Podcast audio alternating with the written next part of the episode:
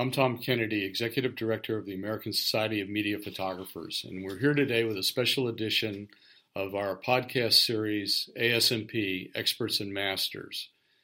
I'm joined by Mike Clipper, our advocacy counsel, and a person with forty years of experience as an attorney dealing with copyright issues and intellectual property issues.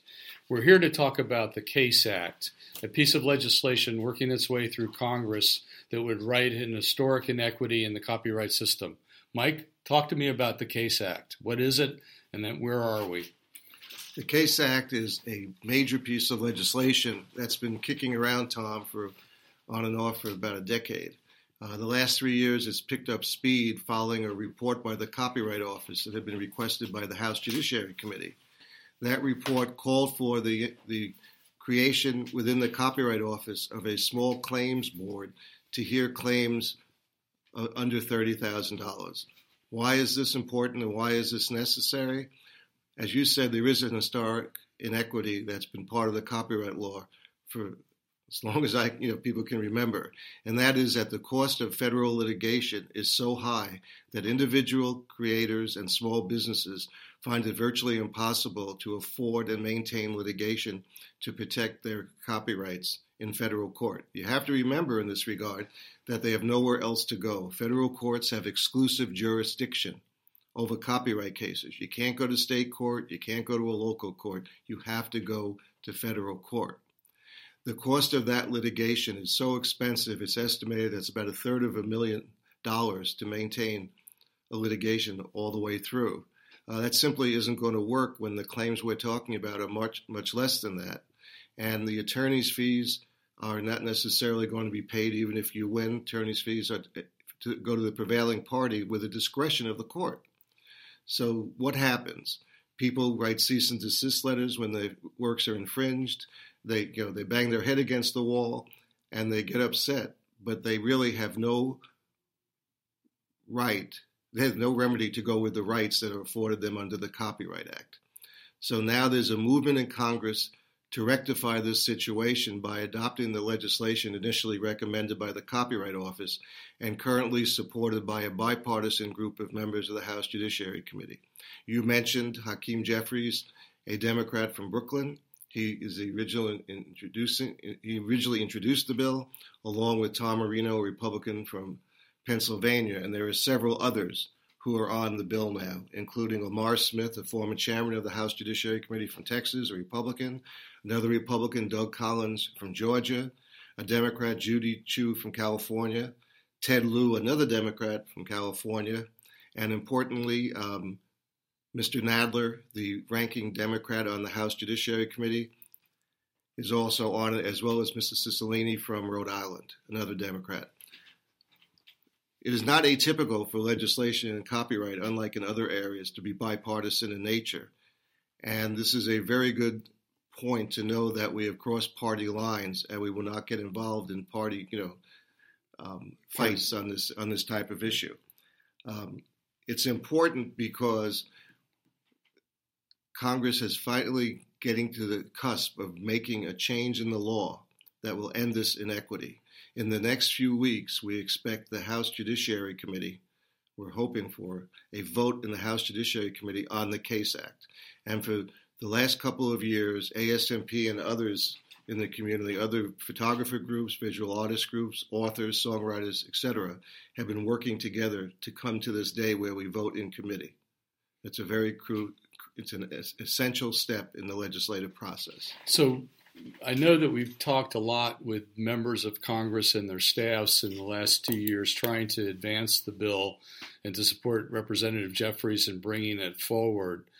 What are you hearing in terms of how members of Congress are regarding the issue and how seriously they're taking our request to try to get legislation that would actually give us a viable alternative to federal court for these issues? I think that our very aggressive lobbying of the type of groups I mentioned before has been quite successful in educating members about both the need for it and for the legislation and the prompt action by the by the Congress. Um, so I think we have been very successful in that. Um, nothing is a guarantee, however, and you always expect the unexpected when you're dealing with Congress and votes are coming up.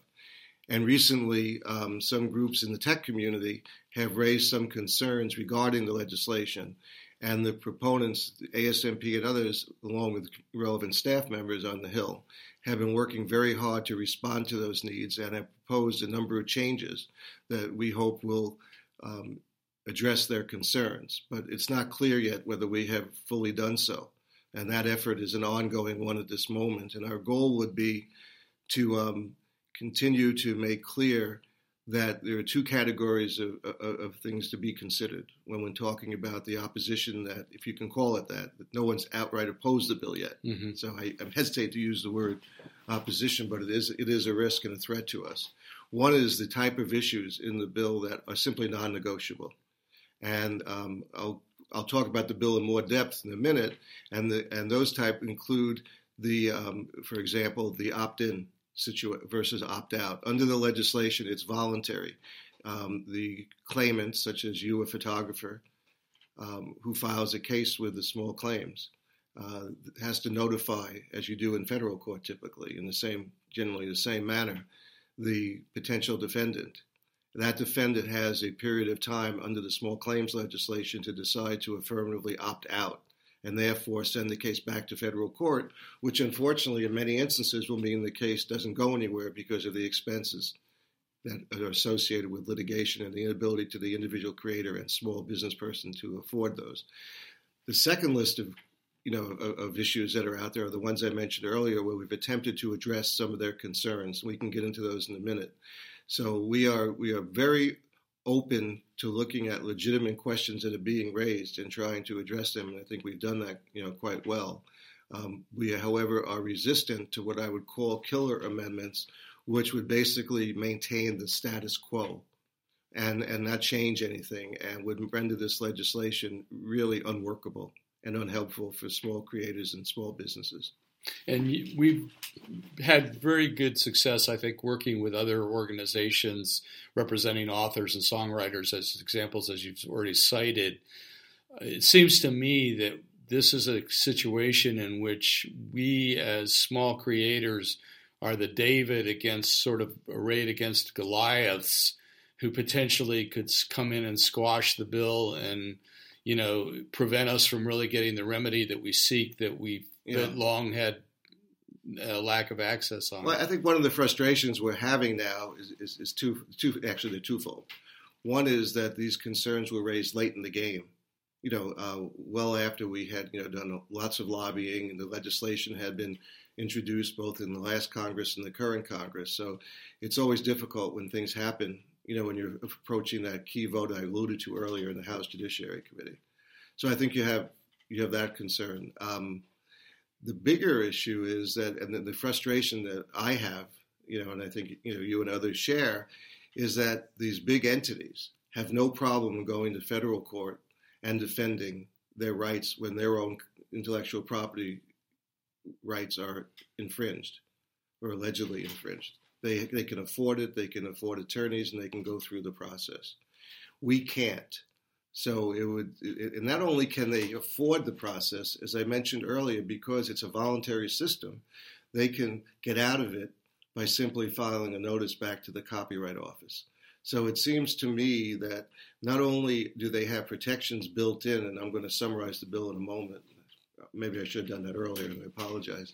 Um, but I think that when you look at the bill itself, there are a number of provisions that, in, coupled with the opt-out, give them plenty of protection. So for the little guy who's ne- not been able to get into federal court before, it, we, we're all scratching our heads of why some of these bigger entities are, you know, w- why they think that they are facing a situation that they may ultimately lead, which may ultimately lead them to oppose the legislation. I hope they don't.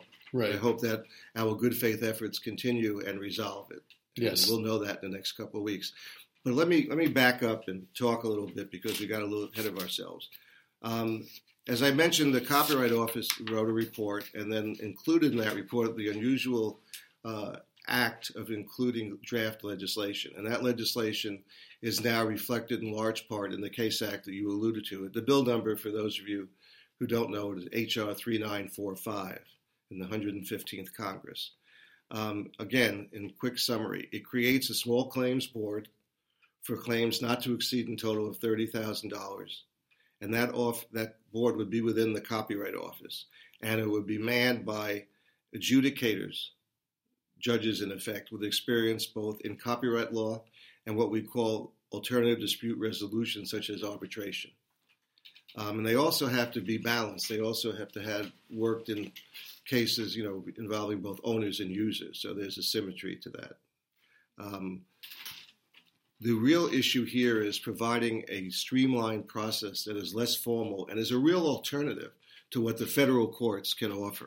Um, I'll give you a couple of examples. Uh, legal representation, which is really essential in federal court, is optional here. Um, some people who, you know, proponents had wanted lawyers, others were less concerned. They thought it would make it too technical, but I think on balance, the correct decision was made in the legislation to make it optional. Um, in addition, another wrinkle that I think is very helpful, it has the provision that says law students under the supervision of a, you know, licensed attorneys can in fact represent either party, the plaintiff or the defendant, which means that once again, since it has to be on a pro bono basis, that all parties will have access to some legal talent being supervised by, you know, experienced attorneys. I think that's an important development. Also, what we, you know, th- there's a question of who pays the fees, and often there's something called fee shifting. If you win, you know, you you often have the other side pay the fees. That's not true here. Um, everybody pays their own fees, ex- except in the very, you know, hopefully limited case where someone acts in bad faith and then an award may be may be made against the bad actor.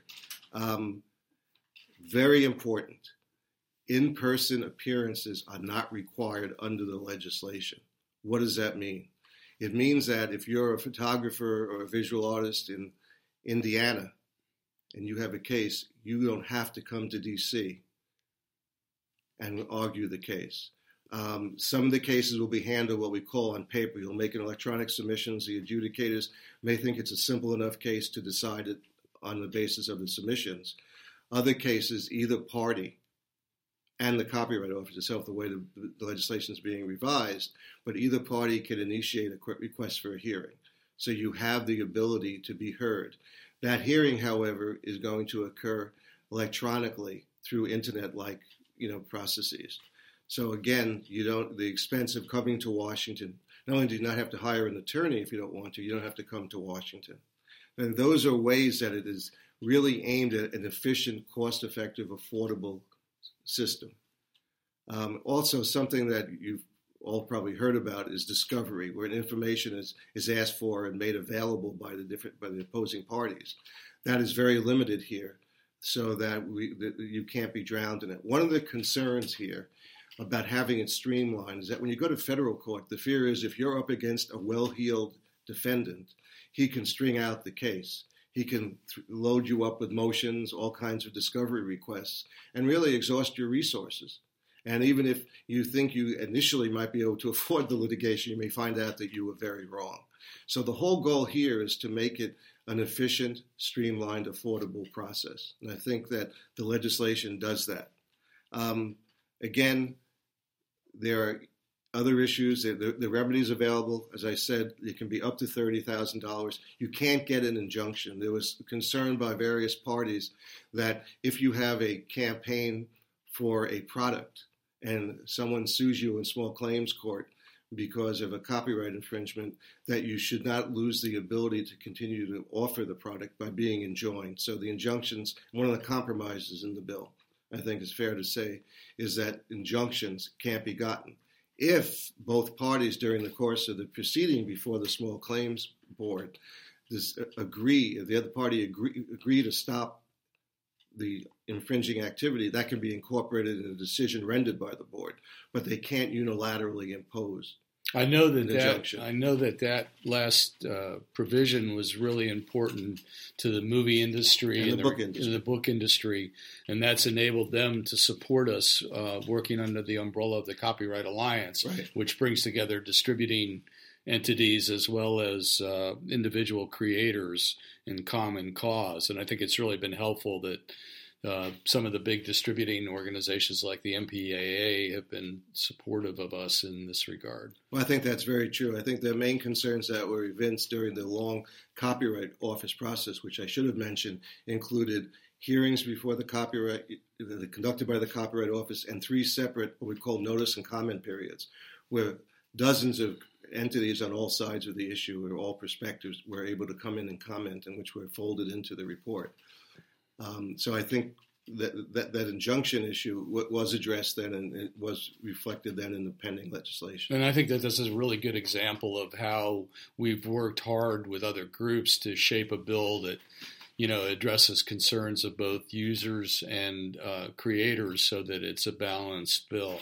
I think that's very important, because one of the things that I like to emphasize when we go around the Hill is that the bill is fair to both sides. You know, including, and particularly, I'll look at it from the respondent's point of view, the people who are on the end of being sued in small claims court. As I said before, and this really affects the whole discussion of the legislation, if they are notified of a lawsuit, they can opt out.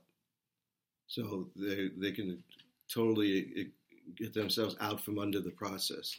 Secondly, when you're in a trial, one of the concerns that was raised during the Copyright Office proceedings was, can you raise all the defenses you could raise in federal court, such as, for example, the fair use defense, which we're all familiar with. Defendants, potential defendants, wanted to make sure that they would be able to raise that. So all of those le- legis- all those defenses can be raised in the litigation before the small came. Also, as we said before, unlike the federal court where there's a very high range of you know statutory damages, the damages here, overall, the actual damages and profits or statutory are limited at thirty thousand dollars. That's far less than what might be afforded if someone were to go to federal court and lose. So it seems to me that that reality is an incentive for people to participate in the system, even if they're you know defendants in it. That that you know that that stands to be a more you know, that the outcome could be better than it would be if it were they were in federal court. What other kinds of incentives do you see being available that would create create the climate for this to be utilized as a way of addressing infringements? Not only is it a way of resolving it through litigation, it's a way to encourage settlements. And one of the big discussions and one of the, the sticking uh, tricky parts of this whole legislation is, have we built in enough incentives to help ensure that people will not opt out routinely. Mm-hmm. And we've talked about some of the key ones. They know they're going to pay less if they lose, far less potentially. They know they're going to pay a lot less to maintain th- their defense themselves because it's a streamlined process. They know that if they lose, they're not going to pay the attorney's fees for the other side, which is a potential, and very often, let's not lose sight of the fact that attorney's fees, if awarded in federal court to a prevailing party, they often can dwarf the amount of the award. So we're talking about real money, and that that itself is a major incentive. Attorney's fees, except with that bad faith exception I mentioned earlier, are not available. So the hope is that these, these would be incentives. They can also bring, if they have a claim, they can bring counterclaims. If they believe they have a valid counterclaim to, you know, to in effect offset the claim of infringement, they can bring it. They're not impeded in that way. Um, so I think that we, and, and another one which is still evolving because we're still making it better, quote unquote, is the idea of getting rid of frivolous or bad faith claims. Um, one of the concerns from the get-go was that we don't want to have the small claims board inundated with frivolous or bad faith claims, and we address that in several ways. Um, one is, as I mentioned earlier, attorney's fees can be awarded against someone who brings a bad faith claim, defense, or counterclaim. Um, we now have what we call the repeat offender, or I guess maybe the best way to say it, someone who more than once or twice uh, brings a bad claim uh, is barred from participating in the system for a year. Um, and I think that's an important change in it. And also, there were concerns raised that the the five thousand dollars limit on being on bringing um, on bad faith actions might not be enough in a case where the actual economic impact is much higher. So that we have we have discussed and you know under consideration, um, and we do support it, is a provision that would allow the judges, if they felt someone acted in especially bad faith, to exceed the five thousand dollars limit. And that may be where they're a repeat offender or they have a particularly excessively bad behavior in a case.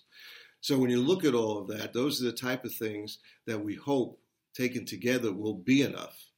Um, but I have to be fair. There's, you know, and until we get out there and we see that, hopefully this will get enacted and we have experiences, we'll, we will learn it. But also there's a study at the end of the bill. And after the first few, that's due in, I think, three years. So we'll have three years or so of experience under it. And we're going to monitor it and make sure there are sufficient incentives as well as how other provisions are working.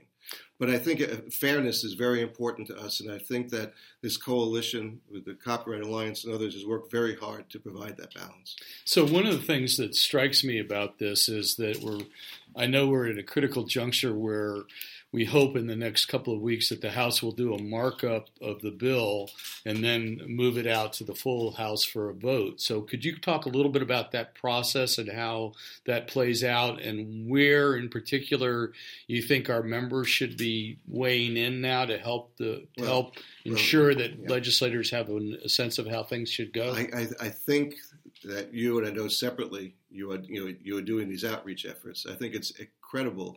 Incredibly important that everyone hearing this write to their congressman and urge them to support the legislation about to be voted thirty-nine forty-five in the House Judiciary Committee. Now, if your member is not on the House Judiciary Committee, not one of the thirty or so members, you write to him or her and you say, please contact Mister Goodlatte, the chairman, or Mister Nadler, the ranking Democrat, whichever party he's affiliated with, and let them know how important this legislation is. So I think right now, in the next couple of weeks, starting now, I would say, those letters and emails, whatever, should be underway, and I know you are separately advising them on how to do that. I think that's of the utmost importance. If it clears the House Judiciary Committee, and this is where how a bill becomes a law, we may recall from civics, um, it goes to the full House of Representatives. Hopefully, this will be treated as a relatively non-controversial bill if it gets out of committee, and it goes on what we call the suspension calendar, which is a which is a way to vote on a bill that cannot be amended on the floor but requires a two-thirds vote. So once we get done with the within a few weeks of getting out of committee, we will go to the floor if, if we're you know fortunate enough to prevail, and once again you'll be writing in. And it won't matter whether he's on or she's on judiciary or not. They, they have a vote on it. So we, the, the, the two immediate write-in campaigns or contact campaigns are for the House Judiciary Committee, and then we'll go to the full floor if we get out of committee. That will end the House action. Then the situation turns to the Senate, and we will start our, well, we've been working the Senate throughout this entire period. Overwhelmingly, our focus has been on the House, because that's where the legislation has been. And we will immediately turn our attention to the Senate Judiciary Committee and go through the same process. Um, and the goal would be, because Congress ends, you know, and everything starts up again at the end of this, this session of Congress. Congress runs for two years, as you know. And um, this year is a little tricky because, um, not as tricky as a presidential year, but you have the whole House and a third of the Senate up for election. So we're hoping that this is all done in September. You know, they'll probably go out in October for the election. But um, th- that's the steps we have to go through, and at each step we'll have to do a similar type of outreach program. And I also encourage you, and we can talk to you about it, if anyone has, if anybody listening has a particular relationship with a member of Congress if he, or a senator or knows them, let us know, let Tom know. And, you know, that, that will be helpful. And but sometimes what we do is we set up back-home meetings during a non-legislative period when the members are there, say for the month of August. So depending on where things are, we'll be reaching out to you on a regular basis to let you know what the time frame is and what needs to be done at a given time. And sometimes there may be a specific message that we want. Right now, I think it's sufficient to tell them how important it is to end this historic inequity, you know, by voting for the legislation, because you guys have rights but no remedies. That's pretty, that's, it's an easy message. You know, it has an, it, there's no spin necessary. It's right there. It's in their face. And I think if we get into a situation where particular issues become more important down the road, we might want to refine our message. Right. But for now, I think, you know, the all-out support, end the inequity. We need rights, not you know, not just uh, remedies, not just rights. Will be sufficient. Well, I really want to thank you, Mike, for taking the time to talk with us today about this issue. And uh, I, again, just to reiterate, we need our uh, A S M P members to sign in to the, what we're providing as messaging and to send messages to both members, all members of Congress, but particularly those on the House Judiciary Committee, letting them know the importance of H R thirty-nine forty-five and how it actually impacts you individually. That's one thing that we, you know, we just kind of touched on, but to when you send in messages asking for the support for the bill, I think it really makes sense to talk about how individually you've been infected by infringements and the fact that, the you know, the, certainly the irony is not lost on me that we have had protection of the, in the copyright in Article one of the Constitution since the founding of the country, but we've really faced a situation in recent years with the legislation being the way it is that we really have not had an effective remedy for the right that's afforded by the Constitution. I think that's an important message. The situation has been greatly exacerbated, as you always tell me, because of the digital revolution. That's true. And yes. The way in which the things can be copied, perfect copies, with impunity. Right. And I think that that makes it all the more important to act yeah. quickly. Well, again, thank you, Mike, for joining me today. And please, everybody, uh, weigh in now and make your voice heard on Capitol Hill.